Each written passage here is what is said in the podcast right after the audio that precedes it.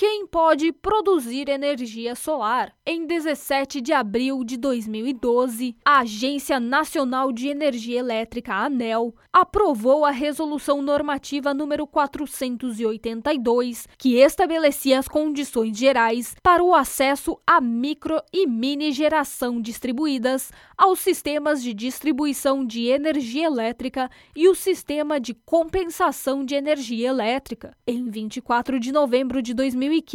a ANEL atualizou a normativa com a publicação da Resolução Normativa número 687 e, a partir de então, ficou definido como microgeração distribuída a central geradora de energia elétrica com potência instalada menor ou igual a 75 kW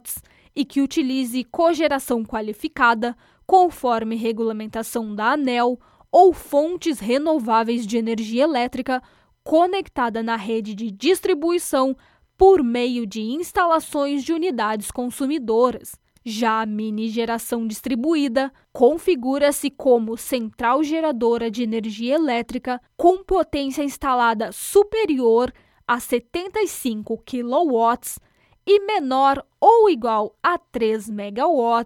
para fontes hídricas ou menor ou igual 5 MW para cogeração qualificada, conforme regulamentação da ANEL, ou para demais fontes renováveis de energia elétrica conectada na rede de distribuição por meio de instalações de unidades consumidoras, sendo o sistema de compensação de energia elétrica a energia ativa injetada por unidade consumidora com microgeração ou mini geração distribuída, cedida por meio de empréstimo gratuito à distribuidora local e posteriormente compensada com o consumo de energia elétrica ativa a partir do marco regulatório qualquer consumidor cativo, ou seja, que compra a sua energia elétrica de uma distribuidora, pode se beneficiar do esquema de compensação de créditos criado pela ANEL. Afinal, praticamente todos os usuários brasileiros conectados à rede elétrica utilizam os serviços prestados pelas diferentes distribuidoras